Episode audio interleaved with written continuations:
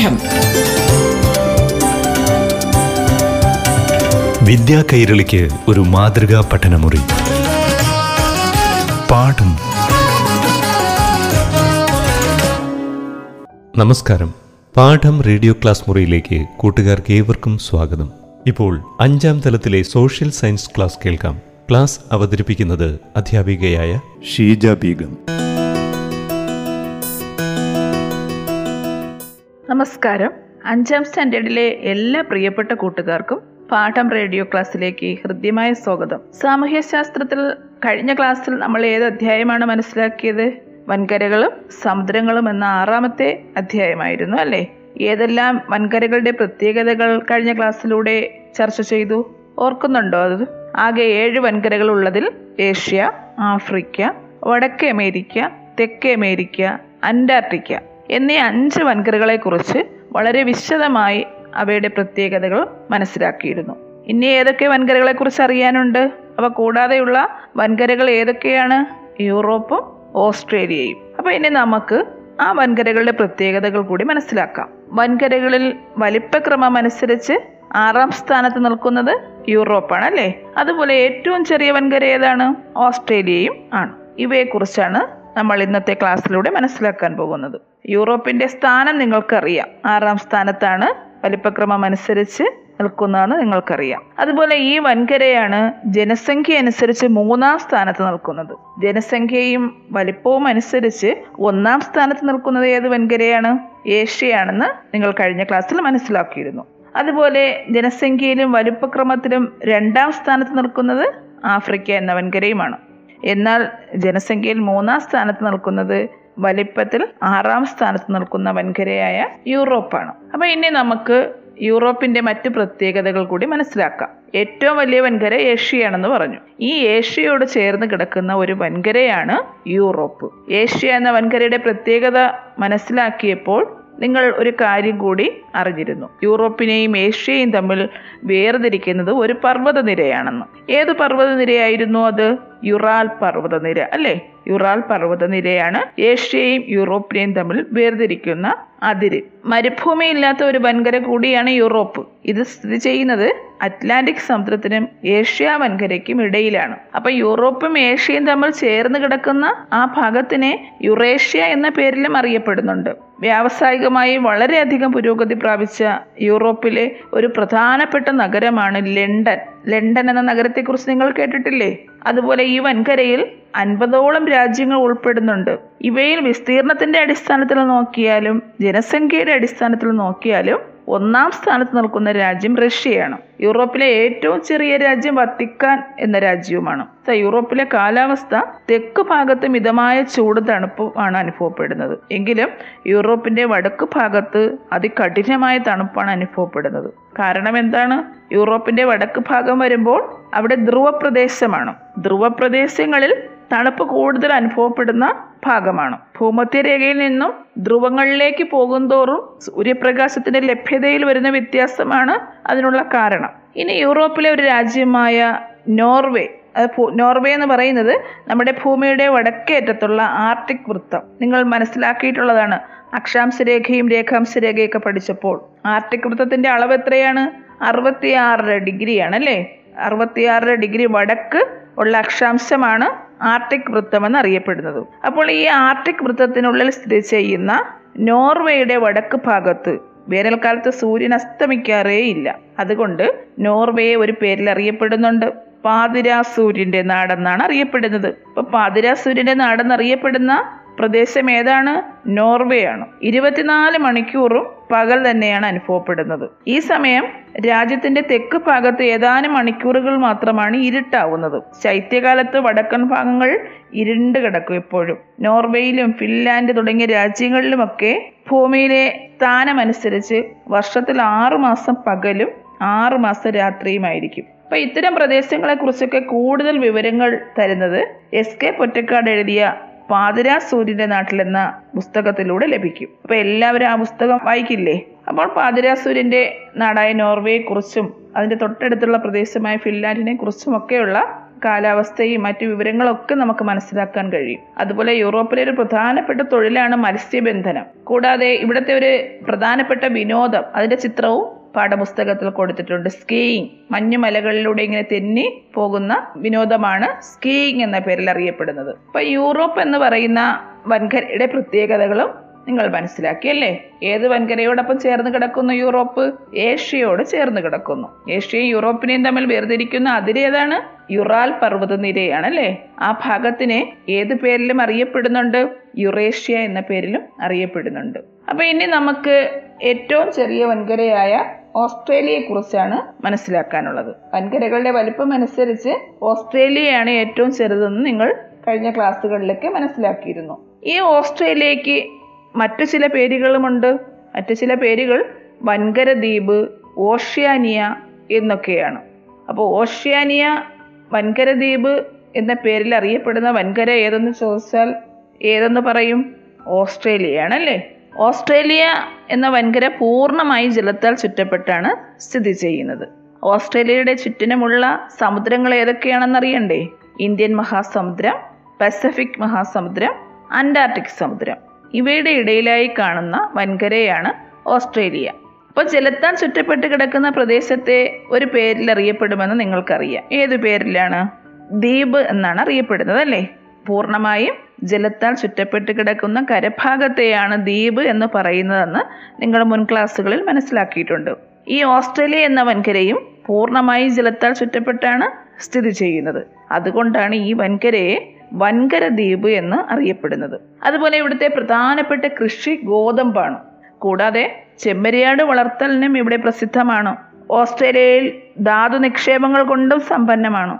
ഇവിടെ നിന്നും സ്വർണം ഇരുമ്പയിര് യുറേനിയം എന്നിവ വൻതോതിൽ ഖനനം ചെയ്യുന്നുണ്ട്. ഇനി ഓസ്ട്രേലിയയിൽ കാണപ്പെടുന്ന ഒരു മൃഗമാണ് കങ്കാരു. കങ്കാരുവിനെ വേറൊരു പേരിലും അറിയപ്പെടുന്നുണ്ട്. ഏത് പേരാണത്? സഞ്ചി മൃഗം. അല്ലേ? സഞ്ചി മൃഗം എന്നറിയപ്പെടുന്നത് കങ്കാരുവിനെയാണ്. എന്തുകൊണ്ടാണ് ഇങ്ങനെ ഒരു പേര് വരാനുള്ള കാരണം? അതിന്റെ ചിത്രം നിങ്ങൾ നിരീക്ഷിച്ചാൽ മനസ്സിലാവും. കങ്കാരുവിന്റെ ശരീരത്തിന് വെളിയിലായി ഒരു തുകൽ സഞ്ചി പോലെ ഒരറ കാണുന്നുണ്ടല്ലേ? ആ അറയിലാണ് കുഞ്ഞുങ്ങളെ സംരക്ഷിച്ചിരിക്കുന്നത്. അതുകൊണ്ടാണ് ഇവയെ സഞ്ചി മൃഗം എന്ന് വിളിക്കുന്നത്. ഈ മൃഗത്തിന് അവയുടെ പിൻകാലുകളും വാലും ഉപയോഗിച്ച് അതിവേഗം ചാടിപ്പോകാൻ കഴിയും. അതുപോലെ ഇവിടെ കാണപ്പെടുന്ന മറ്റൊരു മൃഗമാണ് മുട്ടയിടുന്ന സസ്തനിയായ പ്ലാറ്റിപ്പസ്. സസ്തനി എന്ന് പറഞ്ഞാൽ എന്താണ്? കുഞ്ഞുങ്ങളെ പ്രസവിച്ച് അവയെ പാലൂട്ടി വളർത്തുന്ന ജന്തുക്കളെയാണ് സസ്തനി എന്ന് പറയുന്നത്. പ്ലാറ്റിപ്പസിന്റെ പ്രത്യേകത എന്താണ്? ഇവ മുട്ടയിടുന്ന സസ്തനിയാണ്. അപ്പോൾ ആസ്ട്രേലിയയിൽ കാണുന്ന രണ്ട് വിഭാഗ ജന്തുക്കളെക്കുറിച്ച് പഠിച്ചു. കങ്കാരുവും പ്ലാറ്റിപ്പസ് അല്ലേ? അതുപോലെ ഇവിടെ കാണുന്ന നായവർഗത്തിൽപ്പെട്ട ഒരിനമാണ് ഡിങ്കോകൾ എന്ന പേരിൽ അറിയപ്പെടുന്നത്. ഓസ്ട്രേലിയയിൽ ധാരാളം സ്വർണം ഖനനം ചെയ്യുന്നുണ്ടെന്ന് നേരത്തെ പറഞ്ഞുവല്ലോ. ഇവിടുത്തെ ഒരു സ്വർണ ഖനിയുടെ ചിത്രമാണ് നിങ്ങളുടെ പാഠപുസ്തകത്തിൽ കൊടുത്തിരിക്കുന്നത്. കാൾഗുർലി സ്വർണഖനി അതിന്റെ ചിത്രം എല്ലാവരും കാണുക. ഇനി ഓസ്ട്രേലിയയിലെ പ്രധാന നഗരമാണ് സിഡ്നി നഗരം. സിഡ്നി നഗരത്തെക്കുറിച്ച് നിങ്ങൾ മുമ്പ് കേട്ടിട്ടുണ്ടോ? ഒളിമ്പിക്സ് നടന്ന വേദി സിഡ്നിയെക്കുറിച്ച് മനസ്സിലാക്കിയിട്ടില്ലേ? അന്താരാഷ്ട്ര തലത്തിൽ നടത്തപ്പെടുന്ന കായിക മത്സരമേളയായ ഒളിമ്പിക്സ് മത്സരം സിഡ്നിയിൽ നടന്നിട്ടുണ്ട്. കൂടാതെ റഗ്ബി വേൾഡ് കപ്പ് പോലുള്ള അന്താരാഷ്ട്ര കായിക പരിപാടികൾക്ക് സിഡ്നി വേദിയായിട്ടുണ്ട്. ഓസ്ട്രേലിയയിലെ ഏറ്റവും ജനസംഖ്യയേറിയ നഗരമാണ് സിഡ്നി. അപ്പോൾ ഓസ്ട്രേലിയയിലെ രണ്ട് പ്രദേശങ്ങളെക്കുറിച്ച് നിങ്ങൾക്കിതിലൂടെ മനസ്സിലായല്ലേ ന്യൂസിലാൻഡും സിഡ്നിയും. ഇന്ന് നമ്മൾ യൂറോപ്പ് ഓസ്ട്രേലിയ എന്നീ വൻകരകളുടെ പ്രത്യേകതകൾ കൂടി മനസ്സിലാക്കി. അപ്പോൾ ഏഴ് വൻകരകളുടെയും പ്രത്യേകതകൾ എല്ലാവർക്കും അറിയാമല്ലോ. ഇനി നമുക്കറിയാനുള്ളത് സമുദ്രങ്ങളെക്കുറിച്ചാണ്. അല്ലേ? എത്ര സമുദ്രങ്ങളാണ് ആകെ ഉള്ളത്? ആകെ അഞ്ച് സമുദ്രങ്ങളാണെന്ന് നിങ്ങൾക്കറിയാം. അവയെ വലിപ്പക്രമം അനുസരിച്ച് പറയാനും എല്ലാവർക്കും കഴിയും. അല്ലേ? നമുക്കൊന്ന് പറഞ്ഞു നോക്കിയാലോ? പസഫിക് സമുദ്രം അറ്റ്ലാന്റിക് സമുദ്രം ഇന്ത്യൻ മഹാസമുദ്രം അന്റാർട്ടിക് സമുദ്രം ആർട്ടിക് സമുദ്രം എന്നിങ്ങനെയാണ് വലിപ്പക്രമത്തിൽ സമുദ്രങ്ങളുടെ പേരുകൾ പറയേണ്ടത്. ഇനി അടുത്ത പാഠം റേഡിയോ ക്ലാസ്സിലൂടെ ഈ സമുദ്രങ്ങളുടെ പ്രത്യേകതകൾ കൂടി നമുക്ക് മനസ്സിലാക്കാം. അടുത്ത ക്ലാസ്സിൽ വീണ്ടും കാണാം. നന്ദി നമസ്കാരം. പാഠം.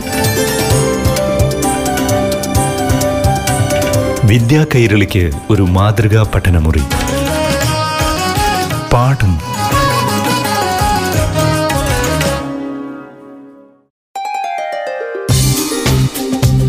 പാഠം.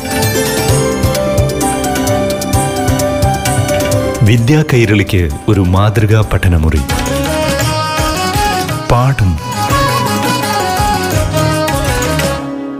നമസ്കാരം പ്രിയ കൂട്ടുകാരെ. പാഠം റേഡിയോ ക്ലാസ് മുറിയിലേക്ക് ഏവർക്കും ഹൃദ്യമായ സ്വാഗതം. ഇനി കേരള പാഠ്യപദ്ധതിയിലെ ആറാം സ്റ്റാൻഡേർഡിലെ സോഷ്യൽ സയൻസ് ക്ലാസ് കേൾക്കാം. അവതരിപ്പിക്കുന്നത് അധ്യാപികയായ ഷീജ ബീഗം. നമസ്കാരം. ആറാം സ്റ്റാൻഡേർഡിലെ എല്ലാ പ്രിയപ്പെട്ട കൂട്ടുകാർക്കും ഇന്നത്തെ റേഡിയോ പാഠത്തിലെ സാമൂഹ്യശാസ്ത്രം ക്ലാസ്സിലേക്ക് സ്വാഗതം. സാമൂഹ്യശാസ്ത്ര പുസ്തകത്തിന്റെ രണ്ടാം ഭാഗത്തിലെ ആദ്യത്തെ അധ്യായമായ വൈവിധ്യങ്ങളുടെ ലോകം എന്ന ആറാമത്തെ യൂണിറ്റാണ് നമ്മൾ കഴിഞ്ഞ ക്ലാസ്സുകളിൽ ചർച്ച ചെയ്തുകൊണ്ടിരുന്നത്. എന്തൊക്കെയാണ് ഈ അധ്യായത്തിൽ നിന്നും കഴിഞ്ഞ ക്ലാസ്സുകളിലൂടെ മനസ്സിലാക്കിയത്? ഓർക്കുന്നുണ്ടോ? ഓരോ പ്രദേശത്തും അനുഭവപ്പെടുന്ന കാലാവസ്ഥാ സാഹചര്യങ്ങൾക്കനുസരിച്ച് സസ്യങ്ങളിലും ജന്തുജാലങ്ങളിലും ജനജീവിതത്തിലുമൊക്കെ വൈവിധ്യങ്ങൾ കാണപ്പെടുന്നുണ്ടെന്ന് മനസ്സിലാക്കിയല്ലേ?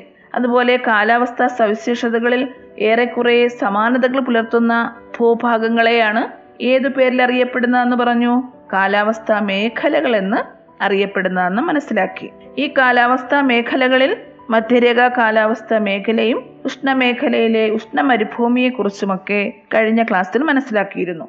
മധ്യരേഖാ കാലാവസ്ഥാ മേഖല സ്ഥിതി ചെയ്യുന്നത് എവിടെയാണ്?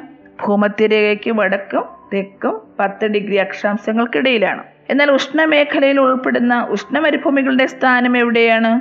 ഭൂമധ്യരേഖയ്ക്ക് വടക്കും തെക്കും ഇരുപത് ഡിഗ്രി മുതൽ മുപ്പത് ഡിഗ്രി വരെ അക്ഷാംശങ്ങൾക്കിടയിലാണെന്നും നിങ്ങൾക്കറിയാം. ഈ രണ്ട് കാലാവസ്ഥാ മേഖലകളുടെ പ്രത്യേകതകളും കഴിഞ്ഞ ക്ലാസ്സിൽ മനസ്സിലാക്കിയിരുന്നു. ഇനി നമുക്ക് അടുത്ത കാലാവസ്ഥാ മേഖലയായ തുന്ദ്ര മേഖലയെക്കുറിച്ചുള്ള വിവരങ്ങളാണ് അറിയേണ്ടത്. ഭൂമിയെ രണ്ട് അർദ്ധഗോളങ്ങളായി വിഭജിച്ചിരിക്കുന്ന അക്ഷാംശ രേഖ ഏതാണെന്ന് ചോദിച്ചാൽ നിങ്ങൾക്ക് എല്ലാവർക്കും അറിയാം. ഏതാണ് അക്ഷാംശ രേഖ പൂജ്യം ഡിഗ്രി അക്ഷാംശ രേഖയായ ഭൂമധ്യരേഖയാണല്ലേ?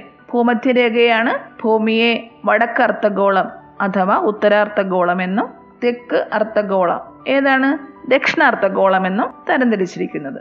ഇതിൽ ഉത്തരാർദ്ധഗോളത്തിൽ അറുപത്തിയാറ് ഡിഗ്രി വടക്ക് കാണുന്ന അക്ഷാംശ രേഖ ഏതാണ്? ആർട്ടിക് വൃത്തമാണ് അല്ലേ നമ്മൾ കഴിഞ്ഞ ക്ലാസ്സുകളിൽ അക്ഷാംശ രേഖയും രേഖാംശ രേഖയും ഒക്കെ പഠിച്ചിട്ടുണ്ട്. അപ്പൊ ഈ അറുപത്തിയാറ് ഡിഗ്രി വടക്ക് ആർട്ടിക് വൃത്തത്തിനും തൊണ്ണൂറ് ഡിഗ്രി വടക്ക് ഉത്തരധ്രുവത്തെയും ചുറ്റി സ്ഥിതി ചെയ്യുന്ന കാലാവസ്ഥാ മേഖലയെയാണ് തുന്ദ്ര മേഖല എന്നറിയപ്പെടുന്നത്. അപ്പൊ തുന്ദ്ര മേഖലയുടെ സ്ഥാനം എവിടെയാണ്? ഉത്തര ധ്രുവത്തെ ചുറ്റിയാണ്. അറുപത്തിയാറ് ഡിഗ്രി വടക്ക് ആർട്ടിക് വൃത്തം കഴിഞ്ഞിട്ട് തൊണ്ണൂറ് ഡിഗ്രി വടക്ക് ഉത്തര ധ്രുവവും ചുറ്റിയാണ് തുന്ദ്രാമേഖല സ്ഥിതി ചെയ്യുന്നത്. തുന്ദ്രാമേഖല ഒരു ശീത മരുഭൂമിയാണ്. ആ പേരിൽ നിന്ന് തന്നെ ഇവിടുത്തെ താപനില നിങ്ങൾക്ക് മനസ്സിലാക്കാൻ കഴിയും. കാരണം ശീതം എന്ന് പറഞ്ഞ തണുപ്പ് എന്നാണ് അർത്ഥം. അപ്പോൾ അതികഠിനമായ തണുപ്പ് അനുഭവപ്പെടുന്ന ഒരു പ്രദേശമാണ് തുന്ദ്രാമേഖല. സമുദ്രനിരപ്പിൽ നിന്നും വളരെ ഉയരെ സ്ഥിതി ചെയ്യുന്നു എന്നുള്ളതാണ് ഇതിനുള്ള ഒരു കാരണം. അപ്പൊ ശീതമരുഭൂമിയാണ് തുന്ദ്ര മേഖല എന്ന് പറഞ്ഞു അല്ലേ? ശീതമരുഭൂമിക്ക് ഉദാഹരണമാണ് തെക്കേ അമേരിക്കയിലെ അറ്റക്കാമ മരുഭൂമി അതുപോലെ മധ്യേഷ്യയിലെ ഗോപി മരുഭൂമി എന്നിവയൊക്കെ. ഇവിടെ ജൂൺ മാസത്തിൽ അപൂർവമായി അനുഭവപ്പെടുന്ന പത്ത് ഡിഗ്രി സെൽഷ്യസ് ചൂട് മാത്രമാണ് ഇവിടുത്തെ ഏറ്റവും ഉയർന്ന താപം. ഇവിടുത്തെ അതിശൈത്യം അപ്പോൾ അതിൽ നിന്ന് മനസ്സിലാക്കാൻ കഴിയുമല്ലോ? ഇവിടുത്തെ ഏറ്റവും ഉയർന്ന താപം എന്ന് പറയുന്നത് ജൂൺ മാസത്തിൽ മാത്രമാണ് പത്ത് ഡിഗ്രി സെൽഷ്യസ് ചൂട് അനുഭവപ്പെടുന്നത്. അപ്പൊ ഈ മേഖലയിലെ അതിശൈത്യത്തെ അതിജീവിച്ച് വളരാൻ കഴിയുന്ന സസ്യങ്ങളും ജന്തുക്കളും ഒക്കെയാണ് ഇവിടെ ഉള്ളത്. ഇവിടുത്തെ പ്രധാനപ്പെട്ട സസ്യവർഗമാണ് പന്നൽ പായൽ എന്നിവയൊക്കെ. അതുപോലെ വളരെ ചുരുങ്ങിയ സമയത്ത് അനുഭവപ്പെടുന്ന വേനൽക്കാലത്ത് മാത്രം പുഷ്പിക്കുന്ന ചെറിയ സസ്യങ്ങളെയും കുറ്റിച്ചെടികളെയും ഇവിടെ കാണാൻ കഴിയും. ഉയരമുള്ള സസ്യങ്ങൾ വളരെ കുറവാണ് ഈ മേഖലയിൽ. ഇനി ഇവിടുത്തെ പ്രധാനപ്പെട്ട ജന്തുവർഗങ്ങൾ ഏതൊക്കെയാണെന്ന് നമുക്ക് നോക്കാം. ധ്രുവക്കരടികൾ റെയിൻഡിയർ റെയിൻഡിയർ എന്ന് പറയുമ്പോൾ കലമാൻ അതുപോലെ സമുദ്രജീവികളായ തിമിങ്ങലം സീൽ മത്സ്യങ്ങൾ എന്നിവയൊക്കെയാണ് പ്രധാന ജന്തുവർഗങ്ങൾ. അവയുടെ ചിത്രങ്ങളൊക്കെ പാഠപുസ്തകത്തിൽ നിങ്ങൾക്ക് കാണാം. നോർത്ത് അമേരിക്ക അഥവാ വടക്കേ അമേരിക്ക യൂറോപ്പ് ഏഷ്യ ഈ വൻകരകളുടെ വടക്ക് ഭാഗത്ത് സ്ഥിരമായി മഞ്ഞുമൂടി കിടക്കുന്ന ചില പ്രദേശങ്ങളാണ് തുന്ദ്ര മേഖലയിൽ ഉൾപ്പെടുന്ന അവ. അവ ഏതൊക്കെയാണ് തുന്ദ്രാ മേഖലയിൽ ഉൾപ്പെടുന്നവ? വടക്കേ അമേരിക്ക യൂറോപ്പ് ഏഷ്യ എന്നീ വൻകരകളുടെ വടക്ക് ഭാഗം സ്ഥിരമായി മഞ്ഞ് മൂടിക്കിടക്കുകയാണ് ചെയ്യുന്ന അവിടെ. കാരണം എന്താണ്? ധ്രുവ പ്രദേശങ്ങളാണ് അവിടെ. അതുപോലെ ഇവിടുത്തെ പ്രധാനപ്പെട്ട ഒരു ഗോത്രവർഗമാണ് ഇന്യൂട്ടുകൾ അഥവാ എസ്കിമോകൾ. ഇന്യൂട്ടുകളെ അറിയപ്പെടുന്ന മറ്റൊരു പേരാണ് എസ്കിമോകൾ. ഇവിടെ ധ്രുവ പ്രദേശമായതുകൊണ്ട് തന്നെ വർഷത്തിൽ തുടർച്ചയായ ആറുമാസക്കാലം പകലും തുടർന്ന് ആറുമാസം രാത്രിയുമാണ്. അതുപോലെ എസ്കിമോകളുടെ പ്രധാന ജീവിതോപാധി മൃഗവേട്ടയും മത്സ്യബന്ധനവുമാണ്. തുത്തര മേഖലയിലെ പ്രധാനപ്പെട്ട ഗോത്രവർഗം ആരാണ്?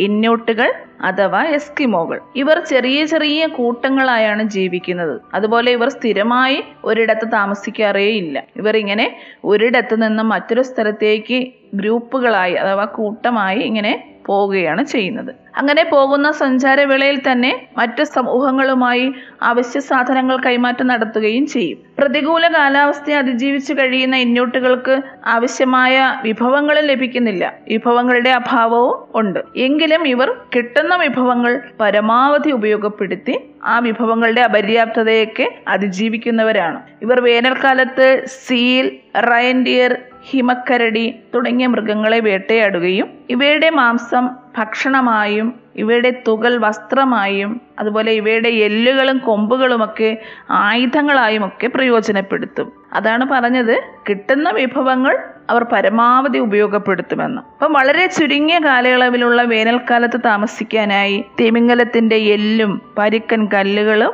മൃഗത്തിന്റെ തോലുമൊക്കെ ഉപയോഗിച്ച് ഇവർ വീടുകൾ നിർമ്മിക്കാറുണ്ട് എസ്കിമോകൾ. അതുപോലെ ഇവർ ശൈത്യകാലത്ത് വീടുകൾ നിർമ്മിക്കുന്നത് മഞ്ഞുകട്ടകൾ കൊണ്ടാണ് താൽക്കാലികമായി വീട് നിർമ്മിക്കുന്നത്. ഇതിനെ അറിയപ്പെടുന്ന പേരെന്താണെന്ന് അറിയാമോ? ഇഗ്ലു എന്നാണ് ഈ വാസസ്ഥലത്തെ അറിയപ്പെടുന്നത്. അപ്പൊ ഇഗ്ലു എന്ന് പറഞ്ഞാൽ എന്താണ്? ശൈത്യകാലത്ത് തുന്ദ്ര മേഖലയിലെ ഗോത്രവർഗക്കാരായ ഇന്യൂട്ടുകൾ അഥവാ എസ്കിമോകൾ ഐസ് കട്ടകൾ കൊണ്ട് നിർമ്മിക്കുന്ന താൽക്കാലിക വീടിനെയാണ് ഇഗ്ലു എന്ന പേരിൽ അറിയപ്പെടുന്നത്. ഇഗ്ലുവിന്റെ ചിത്രം പാഠപുസ്തകത്തിൽ കൊടുത്തിട്ടുണ്ട്. എല്ലാവരും നിരീക്ഷിക്കുമല്ലോ? ആറു മാസത്തോളം നീളുന്ന ശൈത്യകാലത്ത് ഇവർ ഇഗ്ലുവിൽ നിന്ന് പുറത്തിറങ്ങാറേയില്ല അപ്പൊ ഈ ആറു മാസത്തേക്കുള്ള ഭക്ഷണവും ഇവർ മുൻകൂട്ടി കരുതി വെക്കും. ഇവർ ഒരു സ്ഥലത്ത് നിന്ന് മറ്റൊരിടത്തേക്ക് സഞ്ചരിക്കുന്നവരാണെന്ന് പറഞ്ഞല്ലോ? ഇങ്ങനെ സഞ്ചരിക്കുമ്പോൾ വളർത്തു നായകൾ വലിക്കുന്ന പരന്ന സ്ലെഡ്ജുകളിലാണ് ഇവർ പോകുന്നത്. അവരുടെ സാധനങ്ങളൊക്കെ വെച്ചുകൊണ്ട് പോകുന്നത്. ആ സ്ലഡ്ജുകളുടെ ചിത്രവും പാഠപുസ്തകത്തിലുണ്ട്.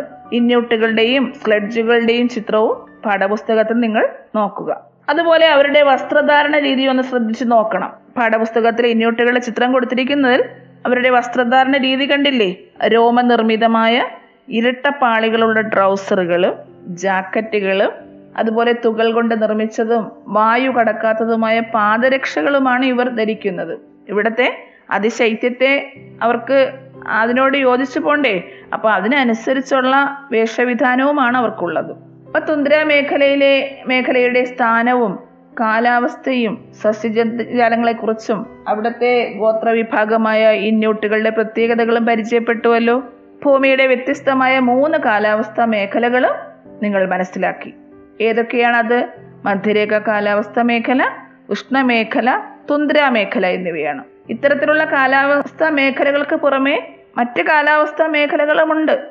അതിനെക്കുറിച്ചൊക്കെ ഉയർന്ന ക്ലാസ്സുകളിൽ നിങ്ങൾ മനസ്സിലാക്കും. അപ്പോൾ ഒരു ഭൂഭാഗത്തിന്റെ സ്ഥാനം സമുദ്രത്തിന്റെ സാമീപ്യം സമുദ്രനിരപ്പിൽ നിന്നുള്ള ഉയരം തുടങ്ങിയ ഘടകങ്ങളാണ് വ്യത്യസ്ത കാലാവസ്ഥാ മേഖലകൾ രൂപപ്പെടാനുള്ള കാരണം. ഭൂമിയെ വിവിധ താപീയ മേഖലകളായും തിരിച്ചിട്ടുണ്ട്. താപീയ മേഖലകൾ തിരിച്ചിരിക്കുന്നതിന്റെ അടിസ്ഥാനം ഭൂമധ്യരേഖയിൽ നിന്നും ധ്രുവപ്രദേശങ്ങളിലേക്ക് പോകും തോറും സൂര്യപ്രകാശത്തിന്റെ ലഭ്യതയിൽ വ്യത്യാസം വരില്ലേ? ആ വ്യത്യാസത്തിനെ അടിസ്ഥാനമാക്കിയാണ് വിവിധ താപീയ മേഖലകൾ തരംതിരിച്ചിരിക്കുന്നത്. ഇപ്പൊ ഭൂമധ്യരേഖയിൽ നിന്നും മുപ്പത് ഡിഗ്രി വടക്കും മുപ്പത് ഡിഗ്രി തെക്കും അക്ഷാംശങ്ങൾക്കിടയിലുള്ള താപീയ മേഖല ഉഷ്ണമേഖലയാണ്. അതുപോലെ മുപ്പത് ഡിഗ്രിയും അറുപത്തഞ്ച് ഡിഗ്രി വടക്കും മുപ്പത് ഡിഗ്രി മുതൽ അറുപത്തഞ്ച് ഡിഗ്രി തെക്കും സ്ഥിതി ചെയ്യുന്ന താപീയ മേഖലയാണ് മിതോഷ്ണ മേഖല.